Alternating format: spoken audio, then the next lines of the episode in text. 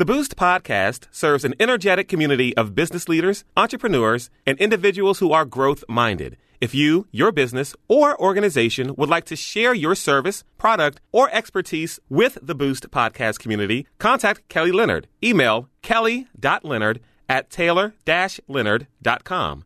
Again, that's kelly.leonard at taylor-leonard.com. Welcome to the Boost Podcast with Kelly Leonard, the podcast providing you with immediate access to tools, tips, and tactics to boost your business and career success.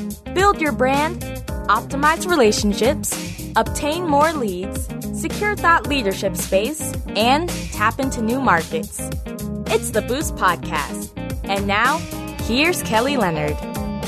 Hello and welcome back to the Boost Podcast. I'm your host, Kelly Leonard. Today's episode features Claire Chandler. Claire is the founder of Talent Boost, a boutique consultancy fixated on helping the right investors fund and fuel the businesses of tomorrow. She's a tad quirky, mildly sarcastic, and knows how to size up, line up, and rev up businesses to maximize value creation. We cover just about all the parts of Boost, so let's dig in. Hey, Claire, welcome to the Boost Podcast. Thanks, Kelly. It's great to be here. Yes, it is indeed great to have you here. And so, for folks who are tuning in and who are not familiar with Claire or Talent Boost, give us a little bit of background.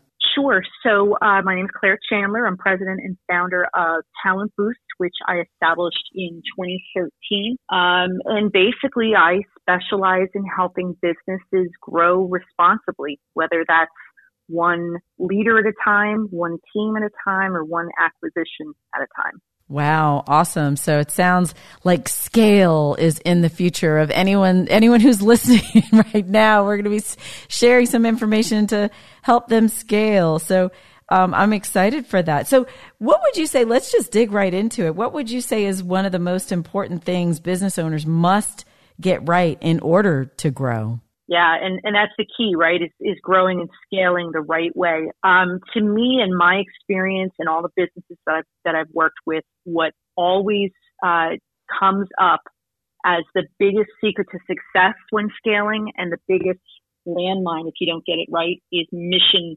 clarity. Hmm. Um, and that's, you know, when I say mission clarity, I don't mean you've got to have a really well articulated mission statement. That's fine for your website but just being really crystal clear on what it is that you're in business to accomplish and where you want to get to in terms of your point B. The clearer you are on that, the much more likely you are to be successful. Gotcha. And I'd imagine that um, that clarity is super important if you're a solopreneur. But how does that translate into like if you've got a team? Like how important is it for the team also to have alignment and that clarity? Oh, it's absolutely essential. You know, when I when I was a first time manager, uh, one of my colleagues gave me a great piece of advice. He said, you know, just get really, really clear on why you are you, why you've been put into that role what it is that you are supposed to accomplish. And once you've got that clear in your mind, it's going to make your day to day decisions, how you communicate with your team, how you react to setbacks a lot easier if you keep your eye on that horizon. So that always stuck with. So then practically speaking, what does that look like though? Like how do you then translate the clarity and alignment that you have to someone else? Because as you, you know, are growing a team and as you have more people, it's like how do you keep that in front of them so that there isn't that ambiguity? Yeah, so important, right? And and obviously one of the one of the key words there is communication. Mm-hmm. But I think before you even get to the step of um, messaging, both formal and, and informal, you've got to take that mission and you've really got to break it down and say, okay, if that's where we've got to head to, if that's what we are in business to achieve, what do we need fundamentally, right? What are the absolute fundamental skills and capabilities and competencies and experiences that we have to possess and demonstrate to move closer to our goal? And that's just, you know, yet another step forward. And once you've got kind of that, that list, if you will, of those fundamentals, then you have to take a really critical look at which of those are current gaps for you and which are current strengths. Um, you know, and then obviously the key between that is you, you then have to fill in those gaps in those fundamentals, right? Those mission critical fundamentals, capabilities, et cetera, and leverage your strengths. So there's, there's a lot of work that goes into just because you clarify the mission doesn't mean you'll automatically accomplish it. Mm-hmm. But once you do that, you identify your fundamentals, you key in on what your gaps are, um, then you can start to message to your team because then you can say, you know, we're making this decision because it gets us closer to our mission. Or we're making this decision, we're saying no to that decision because it's going to help us, you know, play to our genius zone and, and keep moving forward toward our mission. So it's, it's so fundamentally important to get that mission right and to be consistent with how you communicate it to your team so that they all know what the rules of the road are and, and what they're fighting for. Yeah, and I'd imagine, um, you know, because of course we view everything through uh, COVID lenses now, and the fact that so many mm-hmm. people are working remotely. So, how have you seen sort of this virtual or um, remote work play into this um, this clarity of of mission and, and ensuring? How do we practically ensure that the folks on our team that there is alignment? Yeah, such such an important question, and I think the distance that the COVID era has imposed on us um, you know, first of all, it kind of created this myth of, well, we're sort of physically distanced, but we've got technology to keep us together. And, you know, some companies have made a mistake of sort of leaning on that technology as a crutch. And I think, you know, teams are, are really understanding now those leaders, those teams, those companies that had that clarity of mission before COVID threw their world off its axis um, found it much easier to stay connected to the team mm. and keep that team connected to the mission, right? Because then they're not um, that, that sort of um, physical ability to check in on people and, and, you know, knock on doors and go into offices and pull the team together in a quick huddle kind of went away. And yeah, we've got Zoom and we've got teleconferences and we've got all of that, but it really forced um, a lot of companies to reassess how they were communicating to and connecting with their people. Yeah, yeah. It's been an interesting, um, time to navigate in light of um, COVID. I mean, it's just, it really does add complexity to the way that we interact and support one another. Um, yeah. on a on a on a different topic, because I know part of what you also do in helping organizations grow, you also help them to identify the right types of investors. So, how does a small business or, or a business of any size for that matter know when they're ready to take on an investor? Yeah, man, what a critical question, right? Because any, you know, the companies, the smaller a company, the greater the ripple effect of a bad decision, right? Mm. Larger companies, larger organizations can absorb one bad hire, one bad move, a bad financial quarter a lot more easily than these small companies that are that are still kind of scrappy and trying to grow. Mm-hmm. So it's really important that when a small business or a startup or a you know a, a company in what I would call the tweeny phase, right, just starting to mature, um, when they have decided that to get to the next level, they need the help of some level of investment, whether it's series funding, whether it's uh, you know outright acquisition. It, it again comes back a little bit to that mission clarity, but it also comes back to really solid awareness of what their competitive advantages are and what their potential risk flags are. So I mentioned before fundamental gaps, right? That translates on a business level to what are the risk flags um, that could be a reason that the right investor is going to be turned off and not feel like we are a good investment.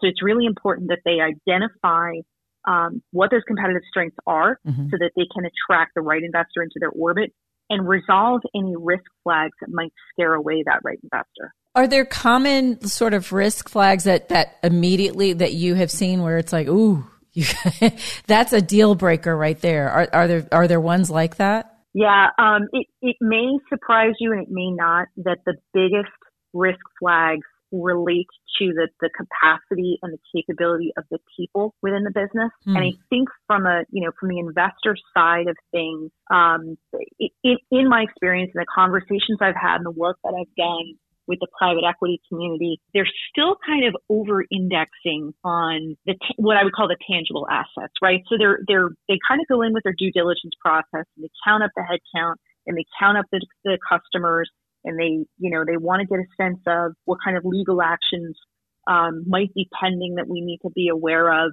you know, what's the, what's sort of the financial performance over the last couple of years?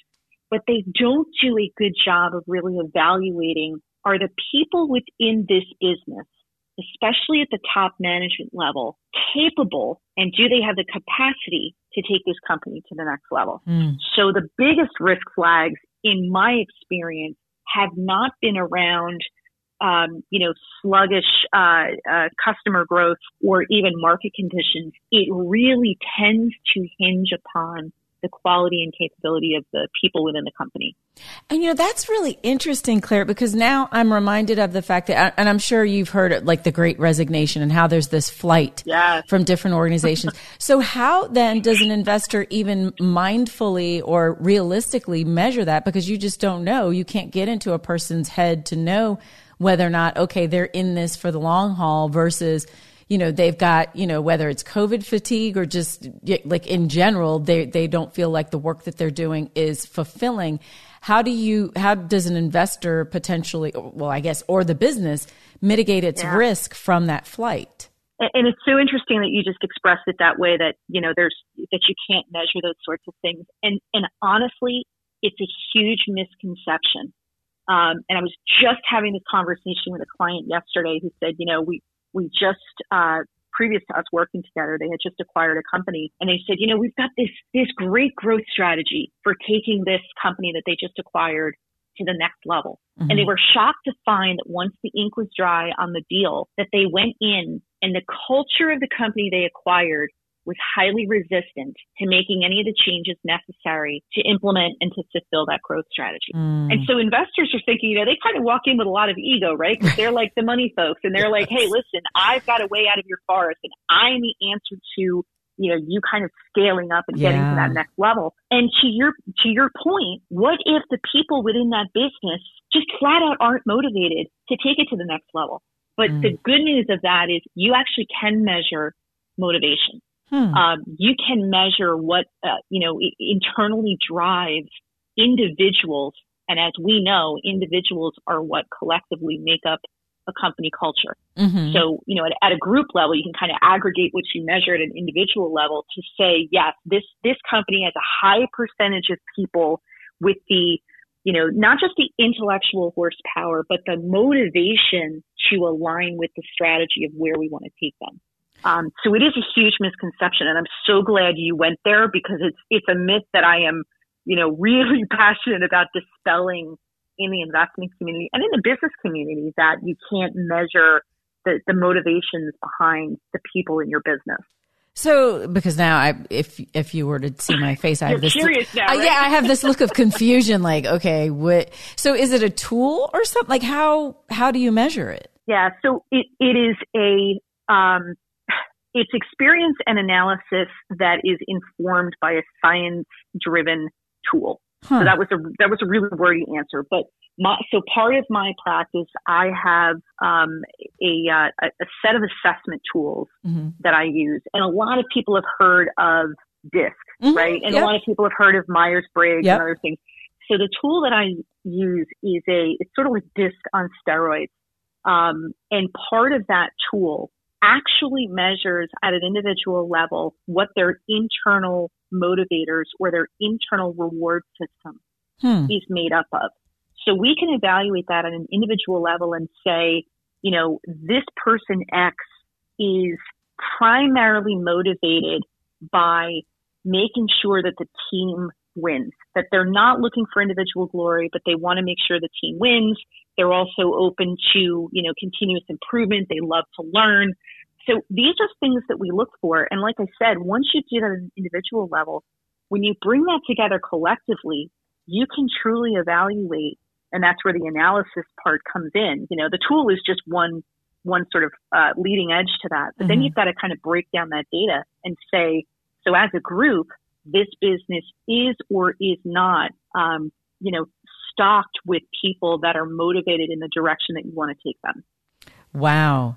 So that actually sounds like something that an organization would want to like sort of implement or understand on a year by year basis. I mean, because it, it, it sounds like a really useful tool to help with not only the organization's current state, but also the, so stability as well as scalability to say, okay, do I have the right people in positions who are motivated right. to. So now, okay, so now I'm having all these light bulb moments because now I see how that then lends itself really well to the mission, clarity, and all that other good that's stuff. Right. So, what other myths? Because I know you mentioned that that's a myth that you like to to break. What are other? What are some of the other the big myths about attracting investors?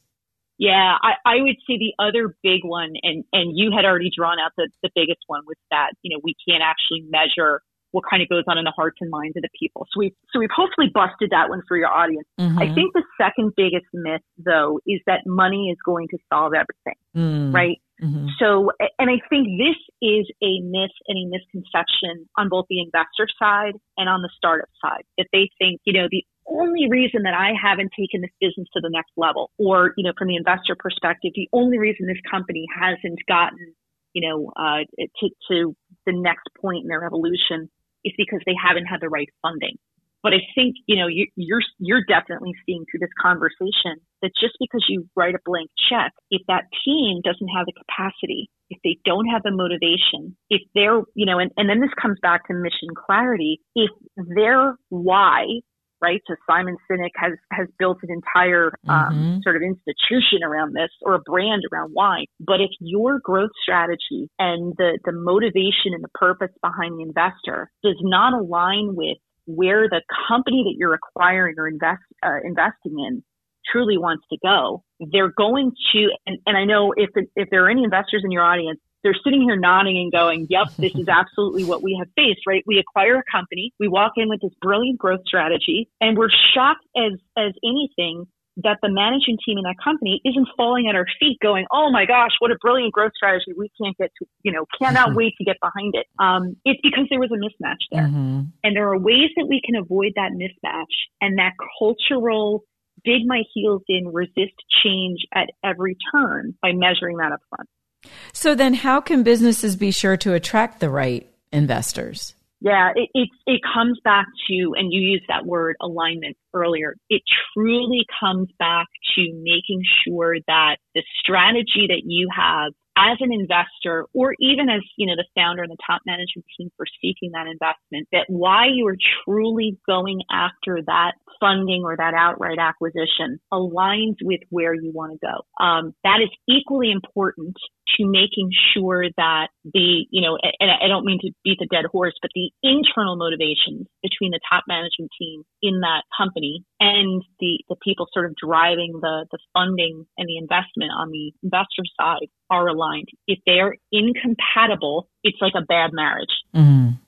Got it. Wow. Wow. Now, and I know, um, because I'm sure folks are listening and they're just like, wow, okay, the disc on steroids tool, where do I find that? Or is there any, like, do you have any tools or anything like, and I know you offer a number of sort of checklists and free information on your website. Tell us more about sort of the profit levers and then the, the risk flags checklist that you offer. Yeah, so uh, there is this checklist that I offer, um, and anyone can go and download it for free at talentboost.net slash levers.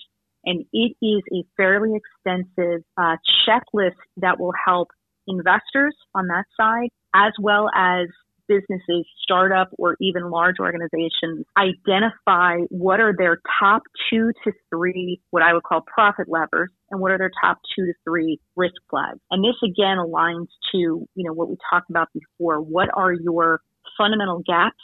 What are the things that if you don't resolve them before you you know, ink a deal with the investor or the or the business being acquired. And the you know the the profit levers as well are really important because those are your competitive advantages. But really the you know the the torpedoes and those ticking bombs, if you will, that are waiting right underneath the surface are those risk flags. Mm. So this checklist literally will walk you through um, 11 different categories that drive performance and profitability. And so anyone can download that checklist and, you know, follow that uh, and, and, really kind of give themselves a little bit of a self audit on, you know, where are we potentially exposed that we need to resolve these things before we, um, you know, sign on with an investor. Wow. And so have you found, um, are there particular like hot um, like business types, industries where you see like investors are really paying a significant amount of attention right now amid like COVID and what's going on? Yeah, um, you know, it, it's interesting because the the private equity activity is at an all time high. Mm. Um, we have never seen particularly in the U.S., this level of private equity and venture capital activity ever. Like it, wow. it, has been unprecedented. I don't know if that is um, sparked by COVID. Likely, it, it, has created some opportunities for savvy investors, mm-hmm. um, and, and, it's been fairly industry agnostic. Um, I would say a lot of the bigger investors are getting more involved in the uh, environmental and energy industries. Mm-hmm. Um, some are starting to dabble in in biotech. Certainly, others are looking at more of the engineering and manufacturing industries. Mm-hmm. Um, so there's really, yeah, it's it's uh, if you've got some money to play with on a on a higher scale than just wanting to flip houses, um, it is a very hot market right now to be in private equity. Wow, interesting. Claire, this has been so insightful and just thank you so much for this rich information. If someone's listening and wants to just sort of circle back to you and, and get your help with perhaps they're an investor or maybe they're a small business that just needs help navigating this whole process, what's the best way for folks to reach out to you? Uh, I'm on LinkedIn, so they can look for me there. But honestly, the fastest way to get in touch with me, just send me an email. It's Claire, C L A I R E, at talentboost.net. Uh, and let's set up a time to talk. And especially if you're interested in those assessment tools that I mentioned, um, they will really open doors and open eyes for, for anybody who's interested in using them. Awesome. Well, thank you so much for your time. And um, wow, it's encouraging to hear that the market is booming. It is absolutely, absolutely. The right investor is out there for the businesses who want to grow, and I think the right companies are out there for the investors who want to get behind them. Excellent. Thank you. Well, that concludes this episode of the Boost Podcast. Thank you again for listening in. If you don't mind, if you could like, subscribe, or share the podcast with a friend, I would greatly appreciate it. For more information on anything Boost related, you can visit our website at www.kellytleonard.com.